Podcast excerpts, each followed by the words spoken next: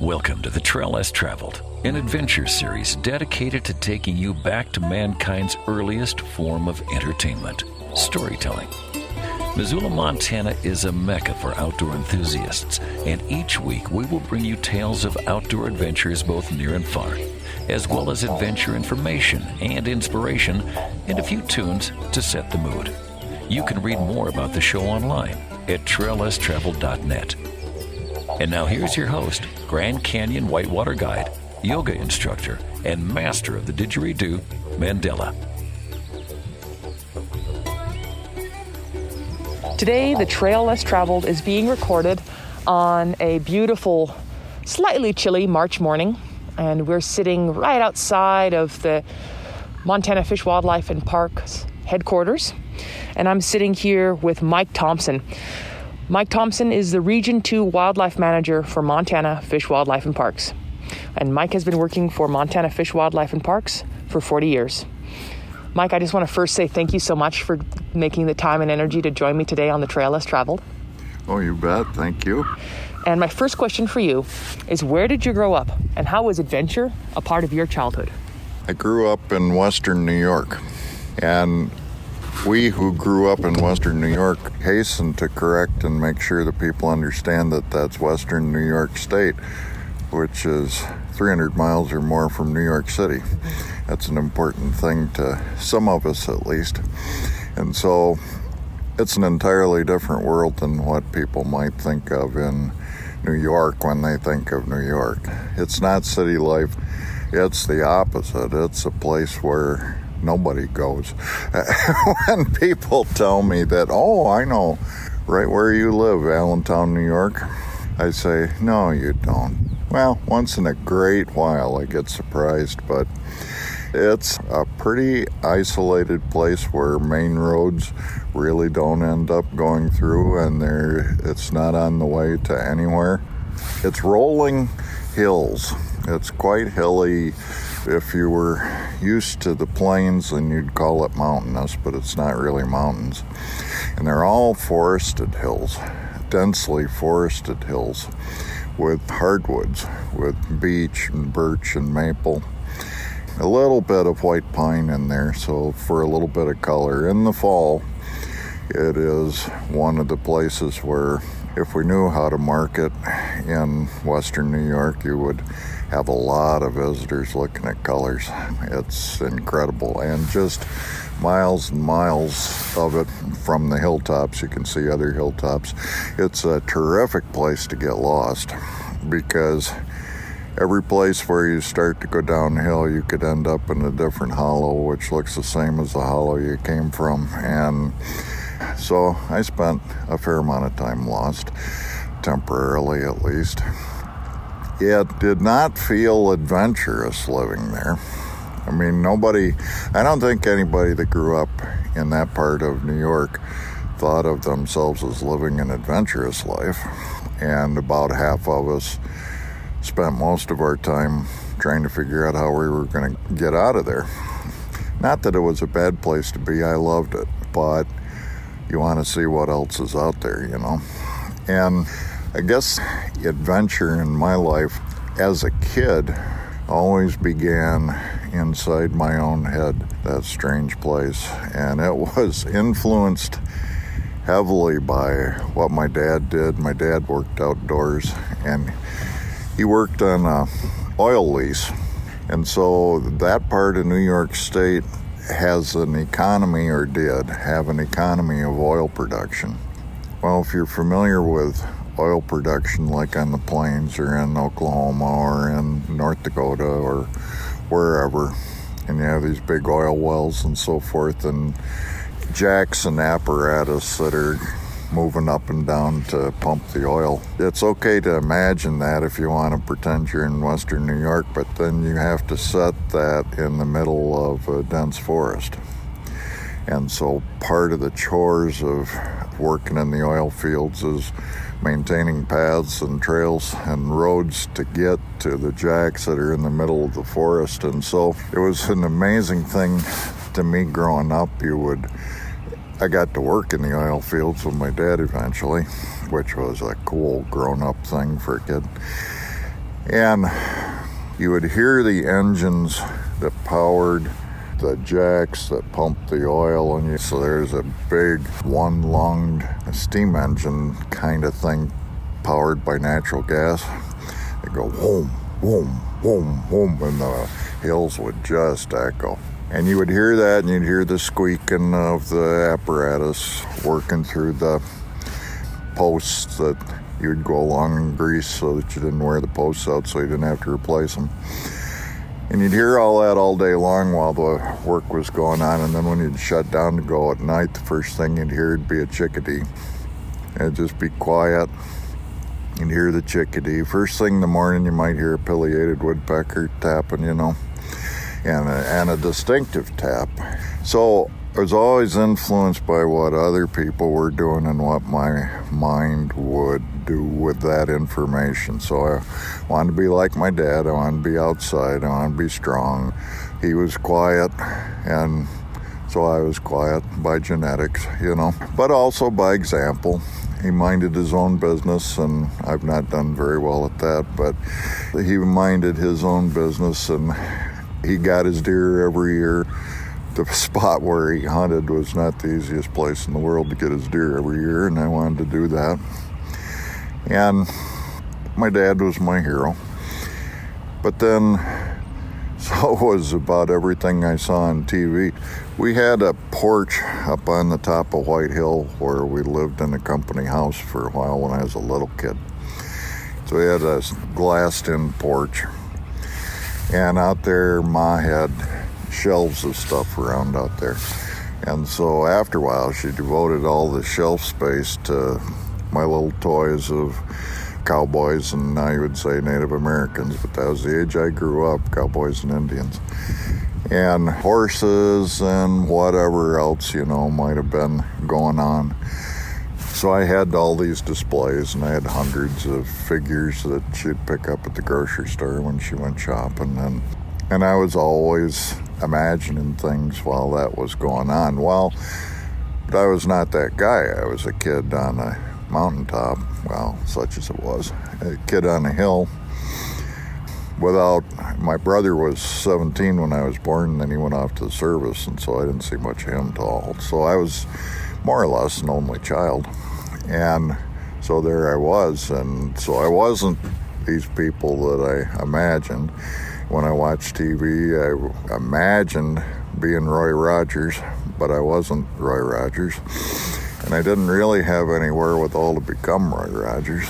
And I wanted to be a mountain man, but I didn't see how there was a future in that or how to become a mountain man. And I wanted to be Mickey Mantle uh, that didn't pan out. And I wanted to be a basketball pro, and that didn't pan out. And so, all these things. How in the world do you do that? You know, as how do these people become these people? You know? Well, the way it came to me, being kind of a kid inside of himself, you know. One day I was out hunting ruffed grouse we called them Partridge. And they were there one day and they were gone the next. And I thought, well, somebody knows where these birds are. And how do they know that? And I thought, you know, there are these state agencies and there are these organizations where people know stuff and they pay them to know stuff. And I, you, you got to be able to go to school for that. You know, other people learn from friends and family, you know, and then other people like me, well, their avenue is to go to school. So I was good in school, and so I thought, well, I'll work on that. So I went to college, and I went to Paul Smith's College in upstate New York just to get started. And it's funny, I had that thought, but that thought didn't mature inside of me until I had some more life experience, you know. And so I went to this junior college and it was cool. It was a really interesting experience. First time away from home, also in the middle of nowhere, but with a thousand kids doing the same thing, you know. Then that was the stepping stone I needed to realize okay, if I'm going to go on and get a bachelor's degree, a four year degree, then okay, here's my ticket.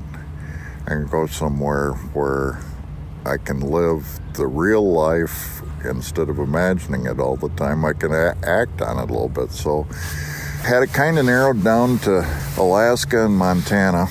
I thought, well, I'd probably die in Alaska. So, I think there are people in Montana. I'll go to Montana.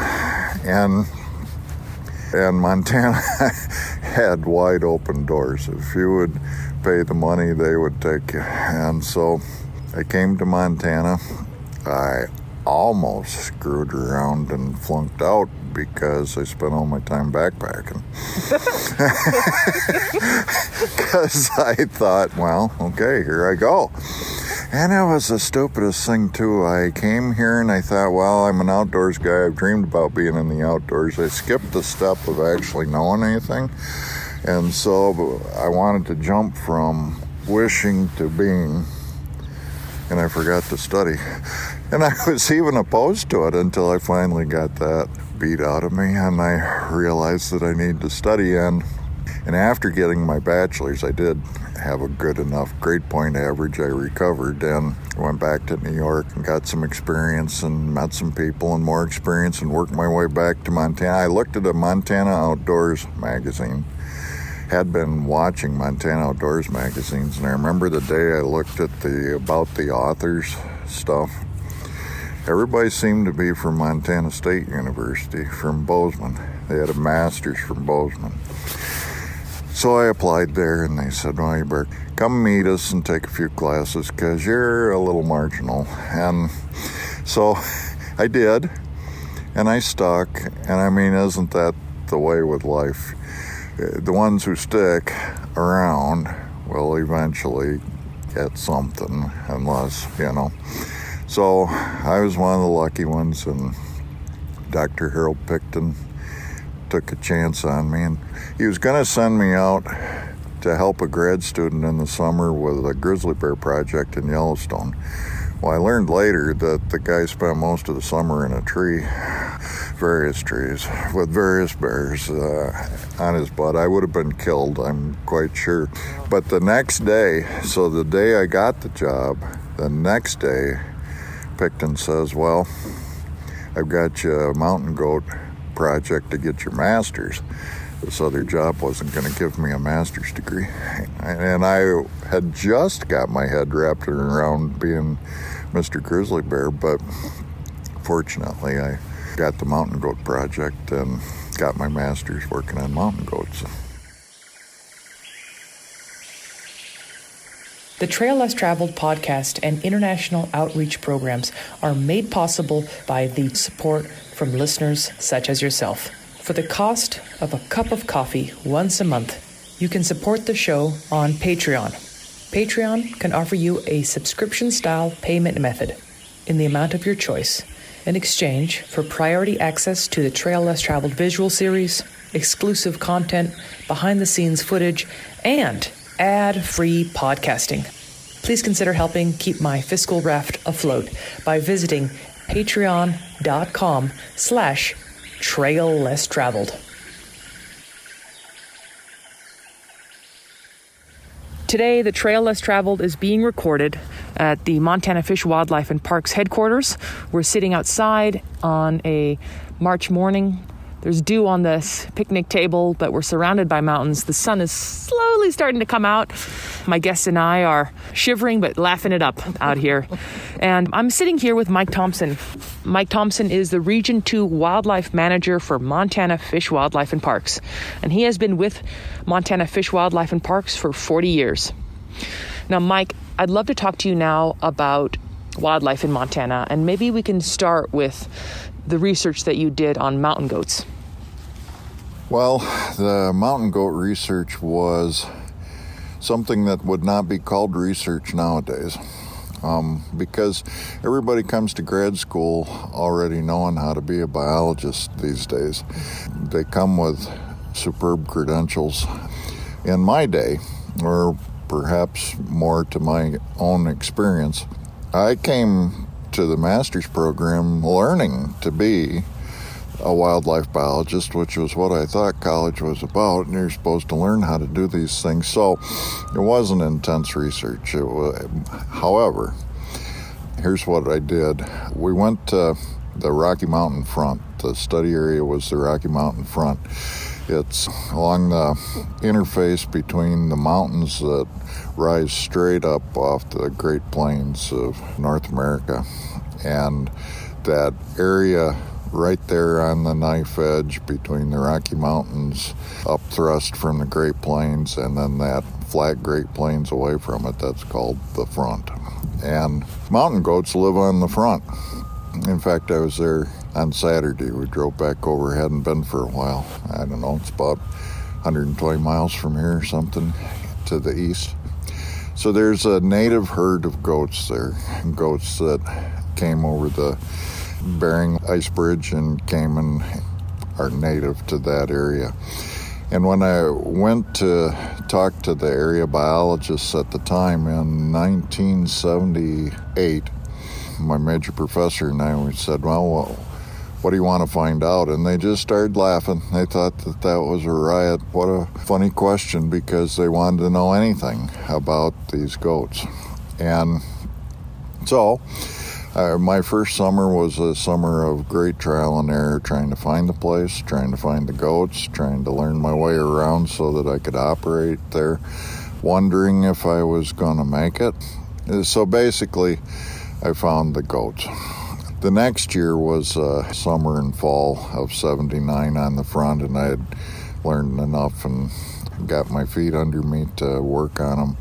And so I was able to locate and identify a number of individual herd units, if you will, or extended family groups of goats that totaled about 130 from a place called Deep Creek to Birch Creek along the front. And like I said, they were clumped in these extended family groups, and they lived in the summers in alpine cirques right at the top, the headwaters of drainages. The front runs northeast southwest, and then it's incised perpendicularly every so often by these drainages, and at the heads of these drainages are these cirque basins, and that's where the goats like to be. There are reefs in between that run north south, so it's a it's like waves on an ocean, only then they're rocks and they're stuck. Running north south, but then they're incised by these streams. The goats live in the in the cirques, and it's kind of empty in between of goats, so they might be a few miles apart from each other the natural connectivity between these different groups of goats is is pretty low. It's kind of fractured. So uh, they're pretty distinctive. And so, in terms of management and harvest, if you harvest heavily in in one particular group of goats that's real accessible, then they're going to have a tough time. If you think you're managing 130 goats, but really all the harvest is happening on 20, then you've got a mismatch of your prescription and what's actually going to happen in biology. Probably the thing that was most useful that I stumbled onto and learned from historic data and some that I collected was that in June, when kids are born, you have lower kid survival, fewer kids survive to term and to birth. During years when there was a heavy snowpack in midwinter, mid and late winter. Presumably, stress on the female, and she's unable to bring the kid to term or it dies right away upon birth.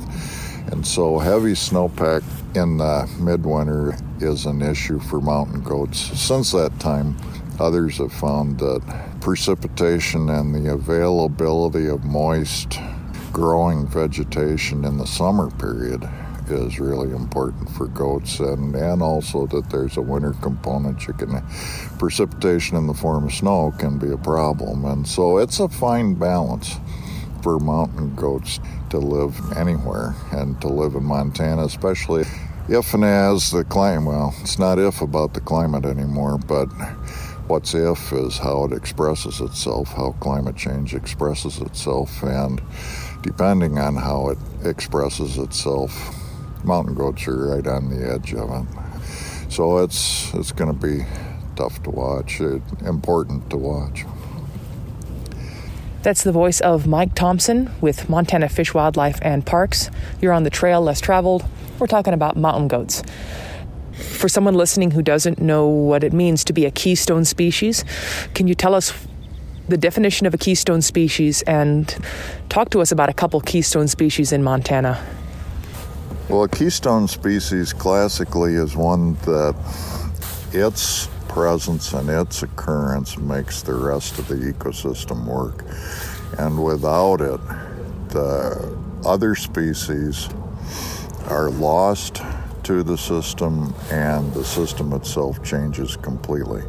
In Montana, and this is colored by my own experiences and therefore restricted to my own experiences. They're probably way better examples. But I think of ungulates, deer, and elk as keystone species because they provide food. They consume food and adjust and uh, influence vegetation communities with their they call it herbivory with eating. And so the species that they pick are treated and managed by that feeding behavior, and that affects communities, vegetation communities that they live on, which continues to support other species, small mammals and stuff that live in those same communities. In turn, the healthy deer and elk populations feed any number of predators and scavengers. You're talking about wolves, grizzly bears, black bears seasonally on like elk calves and deer fawns. Scavengers like coyotes, wolves, mountain lions uh, are predators and will also scavenge uh, wolverine, porcupines on antlers and on bones. A whole host of species that are connected. Vultures, you know, and carrion of dead animals. And so there are a whole bunch of species that are connected to that herbivore, to that ungulate, deer and elk. And if you take those ungulates away, there's a big hole there. There's a lot of biomass gone there. There are species that are adapted to feed on those large animals that would then not have those large animals to feed on. And there's a lot of nutrients and material that is contributed to the ecosystem through decay and so forth that would not be. That's the voice of Mike Thompson. And as I look at him, I can see a beautiful snow covered peak. And Mike, I was wondering if you could look up and tell us about who's flying above us right now. Well, I can only hear them. I don't see. There they go. Yeah, Canada geese. So I haven't been down the road lately in that direction, but apparently just a couple blocks away, the school has planted their lawn. And the geese are thick in the lawn. and our front office manager said that the school called her the other day and they said, What are we going to do about these geese? And she said, Well, you might have to step out the darn way of your arms. And that's about the end of it. But lately, it's been being here on the fringe of that school. It's been like a wildlife management area out here. It, has been great. Hmm. We're speaking with Mike Thompson. He has been with Montana Fish, Wildlife, and Parks for 40 years. And we were just talking about some keystone species here in Montana, in particular ungulates. So we're talking about deer and elk. Now you're saying that if ungulates weren't around, there'd be a big hole. That would cause a big problem for a lot of other species, which makes them a keystone species. And there is actually a disease going on with ungulates, deer and elk, and moose. And it's called chronic wasting disease. So, Mike, I was wondering if you could tell us what chronic wasting disease is and what Montana Fish, Wildlife, and Parks is doing to help stop the spread. Well, chronic wasting disease is a disease, as you said, of mule deer, white-tailed deer, elk, and moose in Montana, also caribou. Just to give an idea of its distribution and its occurrence, as I recall, it's present in 26 states of the 50 in the United States in provinces of Canada. There's occurrences in South Korea, I guess, uh, also in Finland. Um, so there's some scattered awareness, probably, as well as actual distribution of chronic wasting disease. It was first detected in, well, maybe anywhere. In the 1960s in Colorado, in a research facility in Colorado, but nobody seems to know where it came from. And being what it is, it's not hard to imagine that it just happened one day. You know, you wonder how this just what from nowhere these things happen, but it's possible because probable actually because it's a protein. The chronic wasting disease is a misfolded, I don't know why they fold, but it's a misfolded prion, they call it. And so it's not a bacteria, it's not a virus, it's not the kind of thing that you catch that way, you being the cervid.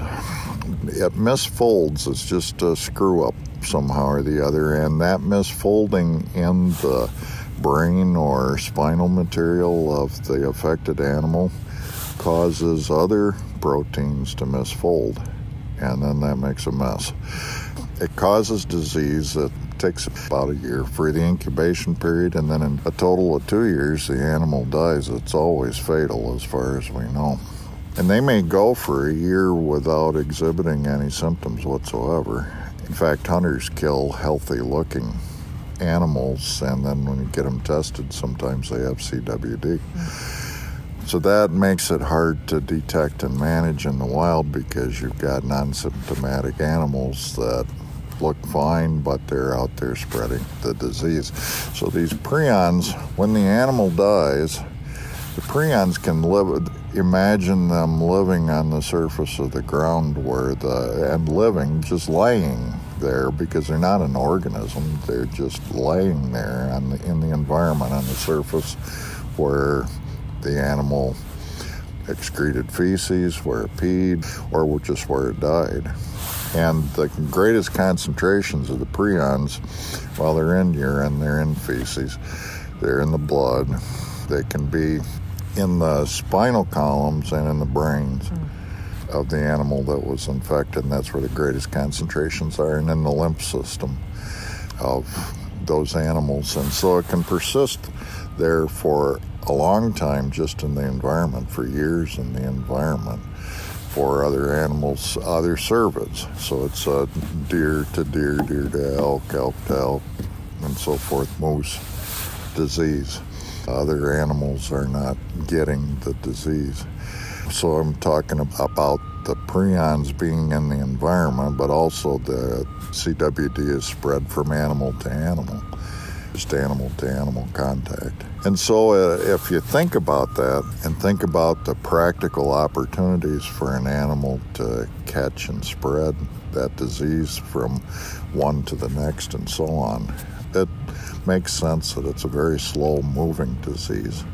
That detection that first occurred in Colorado in the 60s, there's modeling to suggest it may have been out there for 50 years before anybody ever even noticed that something was going on, you know. I should mention, I suppose, that the later stages of the disease, so that two year period that the animal is sick, the later stages of that disease are marked by a pretty visibly unhappy animal. It's drooling, it may have a, a stance that looks weird. Its feet spread apart, you know, and just kind of balancing and weaving there. It it might just make repetitive movements and so forth. They get real thin and emaciated and they die. When people call and they find that kind of a situation, we want to make sure and check those animals. And that's one of the first strategies of Montana Fish, Wildlife, and Parks to try to manage this is to keep track of where it is and what the relative prevalence of the disease is across the state. In 2017, we started a real focused effort. We had been doing kind of a random effort to check for the disease and test for the disease since the early 2000s. But in 2017, we got serious about it, uh, more systematic about it, because most of our neighboring jurisdictions had chronic wasting disease in their populations against our borders. So started checking for it, and sure enough, in Montana, we found now for several seasons, hunting seasons, where we check harvested animals. We found CWD to occur along the southern boundary of Montana and also pretty extensively across the northern boundary of Montana. Here in Region 2, we're in west central Montana. It's not on the western boundary. At least, hey, we have not found it there. Maybe it is, but we have not found it there. And similarly, it's not across the central portion of Montana. So, and in our region, just by chance about how the lines are drawn, our region does not have CWD detected at this point. So that's a good thing which brings us to our second strategy. First strategy was surveillance. Where is it? Where is it moving? Is it moving? Da-da. And the second strategy is prevention. So, how can we keep its levels down and keep it from moving where it is not now? Well, can you really? What we can do is kill time. We can maybe stretch this period of movement out a ways and to such time that maybe conditions change and there's some opportunity to control it, whereas we don't have tools for that now. And so the key thing is to try to reduce the opportunity that we create for the pathogen to move. One of the key ways that we do that is to regulate the human movements of carcasses across the state and across states. So now, for a hunter, for example, uh, when a hunter kills an animal, they have two options for removing that or for handling that carcass. One option is they can remove the meat, take the quarters, leave the spinal cord and the head right there in the field where they killed it, and just leave that there, take the meat, and that's a good way of disposal because you killed that animal in a particular spot. CWD is already there. Mm-hmm. There's nothing more you can do there. So if you want to leave that material there, that's as safe as any place to leave it. You're in an infected area. So leave it there and take your meat out because your meat doesn't have CWD or isn't in a very readily transmissible form and you're going to eat the meat. You're not going to dump it. So that was one, leave it where you found it. Or take the whole animal home, like lots of people like to do. They put it in the back of their pickup truck and drive it home and take care of it at home. Well, when you get done butchering and getting the meat off of the carcass, take the carcass to a certified landfill. Take it to your landfill.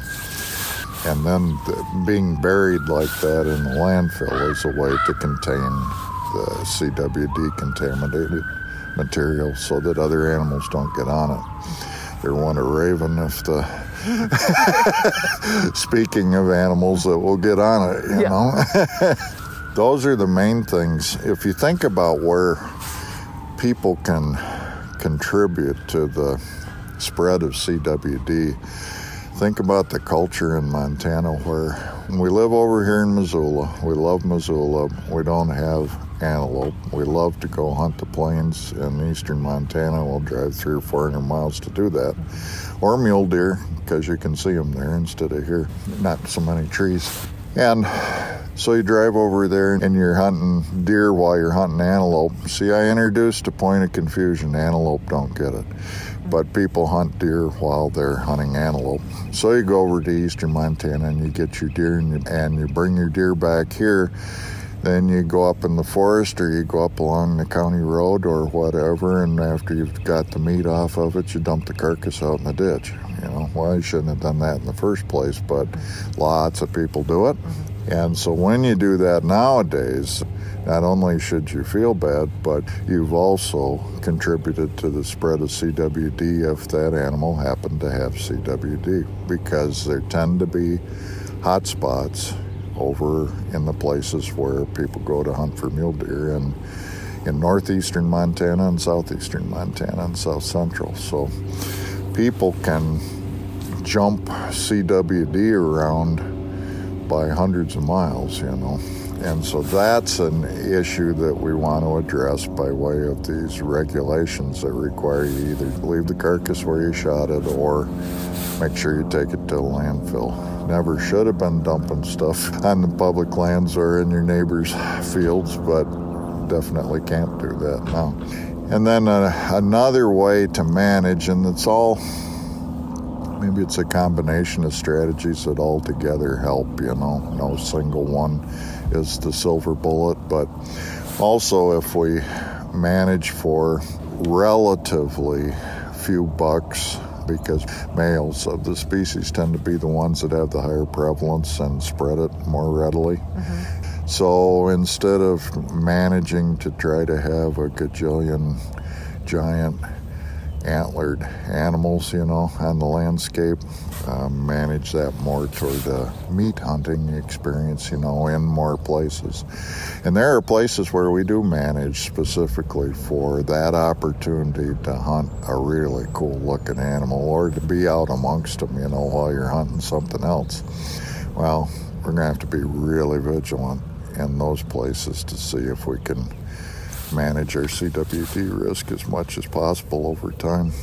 But on the keystone species point, over time, there's a potential for quite a bit of loss in terms of mortality and death of these cervids of deer and elk in Wyoming and Colorado, they've had you know, 10, 20, 30% declines in their populations. And in one of the states, it was like a 20% decline annually that they were seeing in their populations as time goes by. You know, you see that. But you get that when you have high prevalence, when you have a high proportion of your population that has CWD. If you can keep the prevalence at 5% or so, of a particular bunch of deer or elk. And then you have the opportunity to keep that from really multiplying and moving as fast, you know. If you get up much past that, then eh, you're really heavily mixed in the population. It's pretty hard to do anything effectively to manage at that point. So we're not early enough by any stretch of the imagination to exterminate CWD, to eliminate CWD, we would have had to have caught the first three or four and and removed them right away, you know, to get that done. To be kind of extreme in my example, but in that time, long past, you can tell that CWD's been in Montana for a while and people have been moving it around for a while. So we'll manage that and reduce that and limit that and just kind of try to keep it on a slow burn. Uh, yet, CWD is not the same thing. It's part of a group of diseases that have similarities to the disease that's in uh, humans. Creutzfeldt-Jakob, I think, is Gosh, I hope that's how you say that.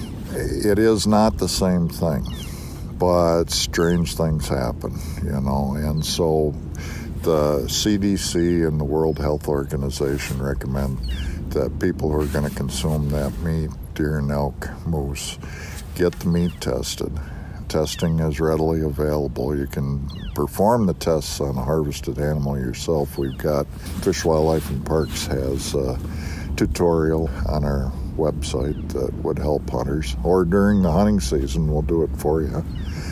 And you can get the meat tested. And then if the test comes back positive, then you don't have to eat the meat. Uh, Montana requires you to use the meat if you kill an animal otherwise, if you kill a deer or elk otherwise. But in the case of a positive CWD test, you would not have to eat the animal, and if the season was still open, we would give you a, a tag to go back and we'd trade CWD for another chance.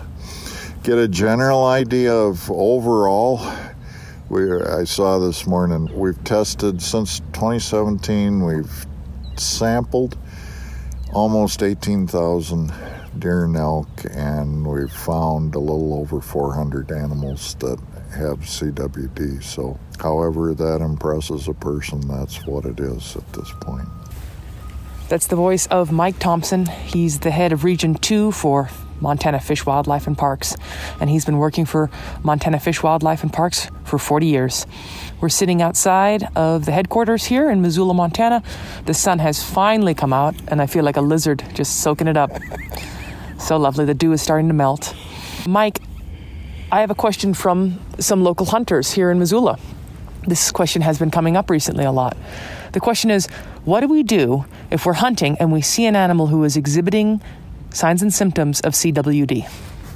If you see that out in the field, give Fish, Wildlife, and Parks a call. Call us at our office, or if you know somebody at FWP, give them a call. But any office in the state, and they'll get you to the right person.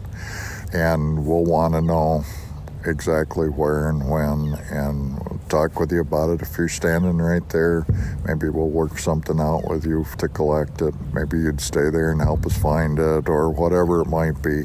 More likely what it seems like we run into is that people living out in the countryside will see an animal that's hanging around and they don't tend to take off and go run off somewhere. It's an animal hanging around and in really rough condition, and then that's one that we want to remove and get tested. And then we would develop kind of a game plan for what we should do next. Uh, do we think that there might be uh, an opportunity to remove animals in a small radius around that individual to see if we could clean up that spot, so to speak, and maybe get the CWD out of the area. Talk with neighbors, understand what actually goes on there in terms of wildlife and what folks are doing in the neighborhood. This episode of The Trail Less Traveled is sponsored by Mountain Meadow CBD, which is locally grown and Missoula based. Their hemp is grown organically, and all of the products are all organic as well. Mountain Meadow CBD is grown using living soil technique that helps ensure the symbiotic relationship between the plants, the soil, and the insects. CBD has many therapeutic benefits, including but not limited to anxiety, joint pain, gut health, deeper sleep, depression, and as an immune system booster. Mountain Meadow CBD is a family owned farm with very reasonable prices due to the fact that there is no middleman between you and your product. Mountain Meadow CBD offers CBD tinctures in different strengths, pain solve, lip balm, vapes, and pre rolls. You can find them at mountainmeadowcbd.com or on Instagram at Mountain Meadow CBD.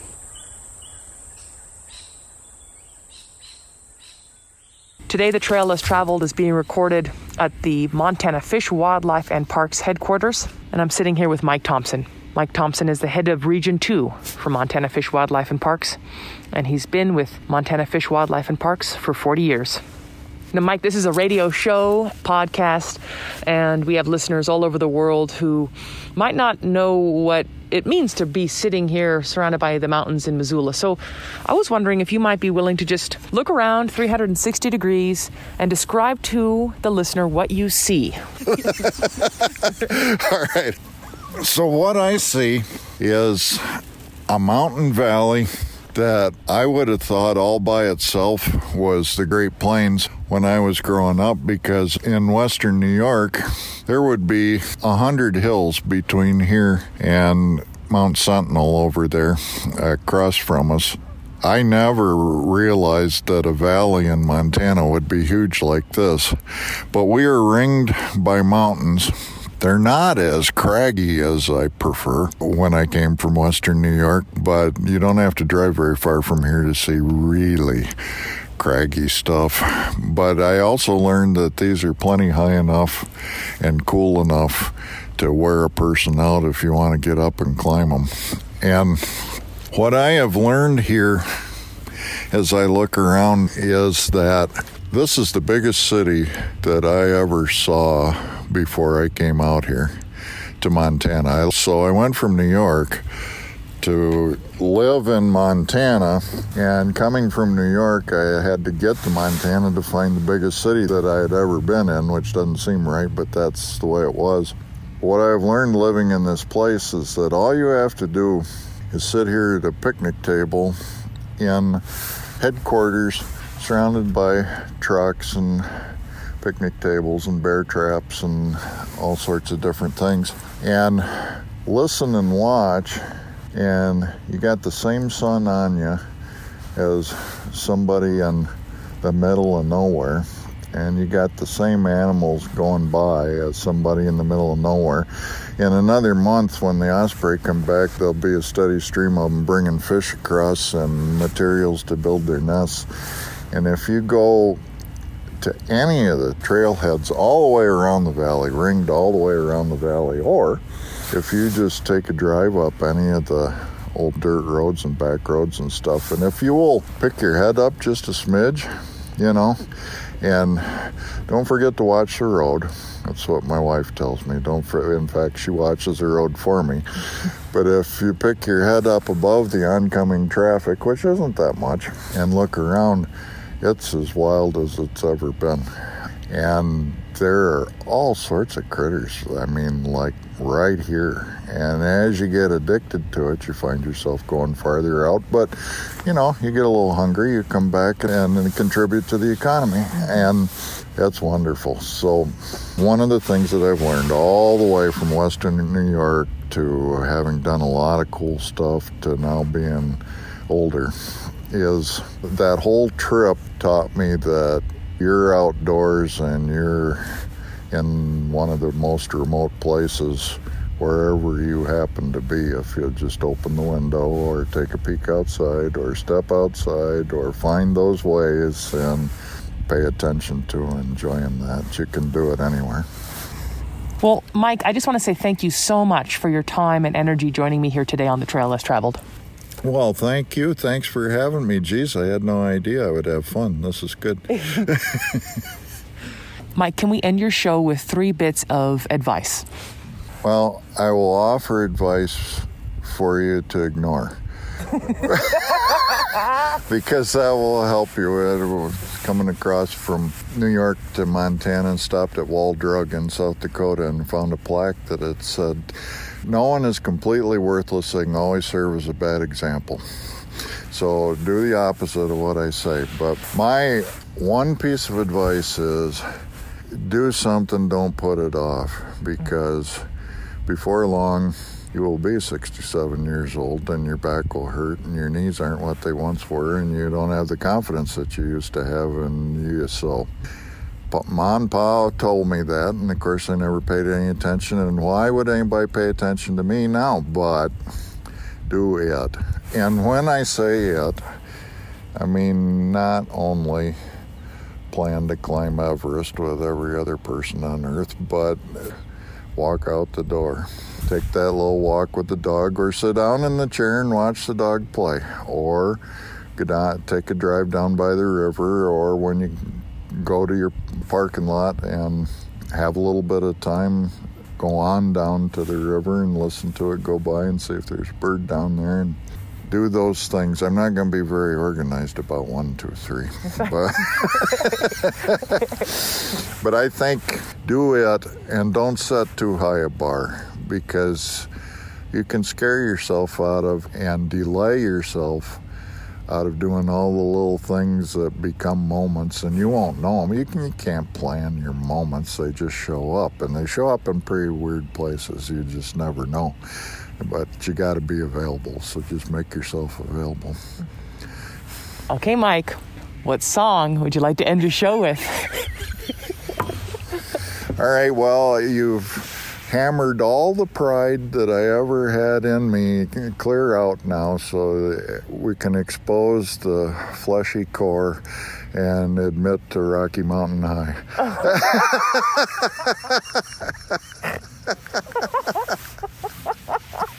yes.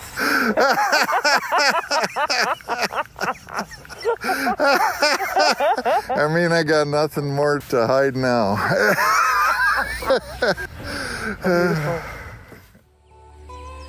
Namaste, Missoula, and my friends around the world. Mandela here, your host of the Trail Less Traveled. The Trail 1033's locally harvested adventure radio series, dedicated to collecting stories and sounds from around the world.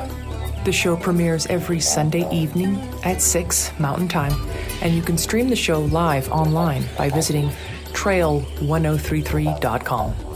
The Trail Less Traveled is also a podcast available on all platforms, and you can view the full show archive, photography, and learn more about our outreach programs by visiting the official website, traillesstraveled.net.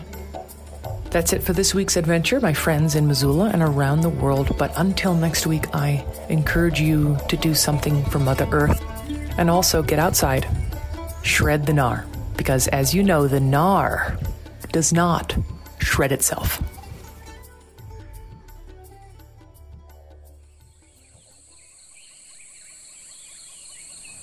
Hello there, Mandela here, your host of the Trail Less Traveled, and I want to thank our sponsor, New West Knife Works.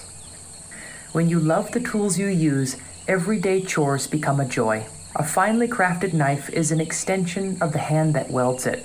That's the motivating idea behind New West Knife Works founder, Corey Milligan. Milligan moved to Jackson Hole to pursue the good life in his early 20s. To earn a living while enjoying the outdoors, he worked as a line cook in local restaurants. His interest in cutlery came from the desire to make a knife that would better express his love of cooking. New West Knife Works was born out of that passion, a passion which continues to keep the company on the cutting edge. All of New West Knife Works culinary, hunting, and recreational knives are made in the Tetons with the finest American steel and tested by the professional chefs, guides, anglers, and hunters of Jackson Hole. From the New York Times and Wall Street Journal to Bon Appetit and Forbes, top tastemakers appreciate cutlery that is as beautiful as it is useful. Visit newwestknifeworks.com.